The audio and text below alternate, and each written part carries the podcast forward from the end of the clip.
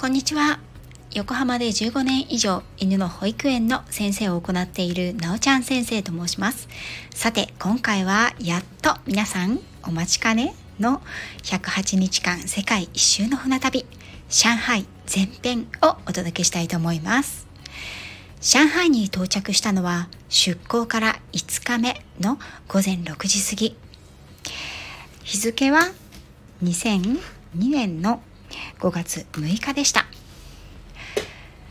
毎朝6時半から甲板で太極拳を行うサークルがあり私は乗船翌日の朝から下船まで乗船中はほとんど毎日このサークルに参加することから朝が始まっていました。甲板で太極拳を行っていると次第に上海の港が朝もやの中姿を現してきました。当時の日記では天気は曇りで朝は霧雨に有名な上海のシンボル電波塔が霞んで見えている。気温は暑くも寒くもないけれど湿度が高く空気がまとわりつく。それとともにかすかに波の音ではない陸の音が聞こえてくる。先生の型を真似ながら思わず近づいてくる異国の風景に目が奪われてしまう。と書かれています。船旅での入国はここ上海が初めての経験でした。船が港に着いてもすぐには下船はできず全員のパスポートチェックと税関チェックが終わるまで船内にとどまらなくてはならないのです。この先いくつも同じことが繰り返されるのですがお国柄というかすぐに下船できる国もあればなかなかできない国もあります。出国も同じです。一番入国に時間がかかったのはカナダのバンクーバー。出国に時間がかかったのはオランダアムステルダムでした。これらには理由があるのですがそれはまたそれぞれの寄港地の時にお話ししようと思います。寄港地の楽しみ方は大きく分けて3通りあります。一つはピースボート所属の旅行会社ジャパングレイスが企画するオプショナルツアーに参加すること。これは無料のもの有料のもの数日かかるものもあります。もう一つは自由行動。もう一つは離脱行動です。自由行動は船が着岸し出港するまで文字通り自由に行動することです。船に戻れば食事宿泊は無料ですからお金のない若者は多くがそうしていました。離脱行動は離脱組スピスキップ組などと呼ばれ一つの寄港地から次の寄港地までの洋上生活が長い間陸路で旅をし飛行機で次の寄港地に向かうという贅沢なものや陸路でバックパッカーをし次の寄港地や次の船に乗るというものもありました。このようなことが許されるのも自由なピースボートならではだったかなと思います。上海には1泊2日の停泊でした。私は初日の午前中は現地レストランでの本格餃子作りオプショナルツアーを申し込んでいました。同じ部屋やお隣の部屋の仲良しの子たちは当然自由行動でした。午後は自由行動だったので、昼過ぎには終わるこのツアーの後、友達と船内ガイドブックを見て、このレストランに来てもらって合流し、市内は午後は市内観光を一緒にしようと計画を立てていました。というのもお友達になった子の中に中国語が堪能な子がいてみんなはその子の通訳で観光しようという話になったんです。私も彼女がいれば餃子作りのレストランに来ることはわけないなと思って安心していました。今思うとこれがかなり浅はかなおつむの足りない考えだったんですね。それはまた後にお話しします。さて、わざわざ上海まで来てなぜ餃子を作ろうと思ったのか。今の私には全く理解ができないんですが、ツアーに行く他の参加者たち、ほとんどは学ぶばかりでした。とツアーガイド、通訳と一緒にレストランへ向かいました。上海のレストランでの餃子作りの様子を当時の日記から読み上げたいと思います。レストランの裏口から厨房に入り、料理長のおばちゃんに教わることになった。厨房に入ることなんて日本でもめったにあることではなくてそれがまず思いがけず面白かった床は水浸しで板が渡してあったり大きな鍋から水蒸気が立ち上っている光景竹の蒸し器がいくつも積み上げてあったり大小さまざまな形の調理前の餃子正体不明の香辛料や材料の入った器やカゴコック帽をかぶったたくさんのコックさんたち。こっちも向こうも同じように物珍しげにお互いを見ていた。餃子の先生はすごく上手に簡単そうに次々と餃子を作っていく。まずは皮作り。生地はすでにこねてあってそれを一口大親指ぐらいに切って手で丸め潰す。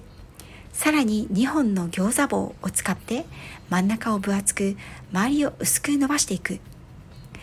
日本の餃子の皮は薄く均一で大きさも大きいけれど上海水餃子は真ん中に具を詰めて伸ばして包む。皮は恐ろしく伸びるので大きさは小さめに。皮を伸ばすのも難しいけれど具を詰めて閉じるのはもっと難しい。先生は簡単そうに実演してくれるけど全然ダメ。はみ出しちゃうしみんなで悪戦苦闘しながらたくさんの餃子を作った。と書かれています。実は日本では結婚前全く自炊をしたことのない私でしたが祖母や母と一緒によく餃子は包んでいたんですね。だからできるだろうと思っていたんですが全然難しかったことを今も覚えています。この後作った餃子をコックさんたちが蒸し上げてくれている間私たちはレストラン2階の客室に通されました。美味しそうな前菜がいくつか乗っかっていてこの前菜と作った餃子がランチになるんだなぁと思っていたのですがとんでもない。実はこのツアーには餃子作りと満館全席というツアータイトルがついていたんです。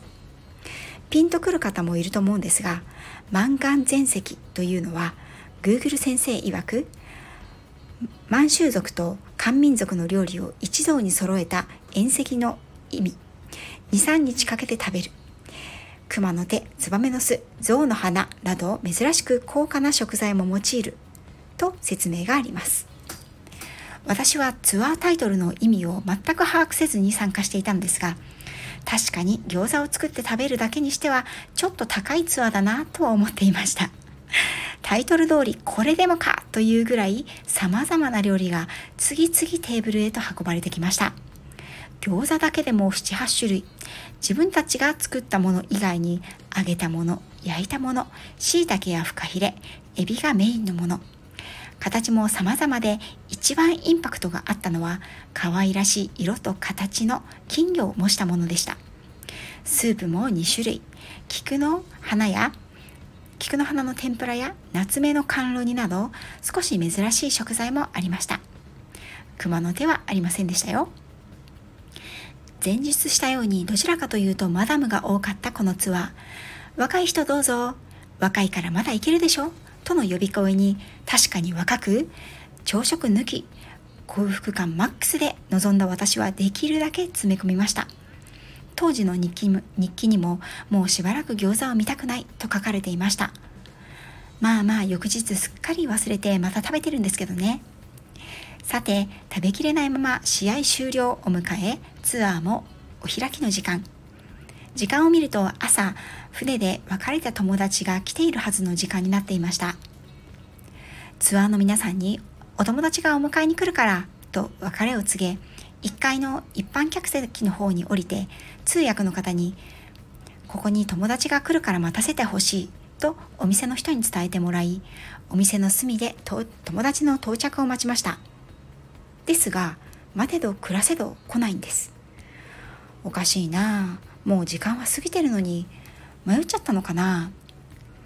ツアー終了した皆さんが次の観光地に行くツアーバスに乗り込む間際もう一度ツアーガイドさんと通訳さんに聞いてみました。ガイドブックを見せて長安餃子楼というこのお店で13時に友達と会う約束をしたんだと伝えました。そしたら通訳さん曰くダメここじゃないと言うじゃないですか。なんとなんと長安餃子楼はチェーン店でガイドブックに載っている店舗と私が餃子作りを体験した店舗は違うお店なんでした。おいおいさーっと青ざめる私。嫌な予感がしてたけどどうしよう。心配そうなツアーの皆さんとガイドさん。一緒に来れば？とツアーのマダムたちが言ってくれたんですけれど友達がどこかで私を待っていたら申し訳ない。という気持ちが先立ち大丈夫ですタクシーで行きますと笑顔を作りました。もちろん内心はヒヤヒヤ心臓バクバクでしたよ。今では考えられないと思いますがもちろん当時は w i f i やら海外で国内と同じように使える便利なスマホがなかったんですよね。こうなったら地図と勘とボディーランゲージの中国語が頼りです。通訳の方にタクシーを捕まえてほしいと頼みガイドブックの店舗を見せて長安餃子楼のここの店舗に行ってほしいと伝えました。もう約束の時間を1時間以上経過していました。行っても誰もいないかもしれない。でも待ってくれていたら貴重な時間を無駄にさせてしまう。でもまた違うお店に行ってるかもしれない。会えるかな？会えないかな？ドキドキしながら初めての見知らぬ大都会上海の街中をタクシーを走り抜けていきました。さて長くなってしまいましたので今回はここまで。まさかの思い違いからすれ違う若者たち。果たして私はお友達に会えたのでしょうか。次回は上海後編を伝えてお伝えしたいと思います。最後まで聞いていただきありがとうございました。次回もまたよろしくお願いいたします。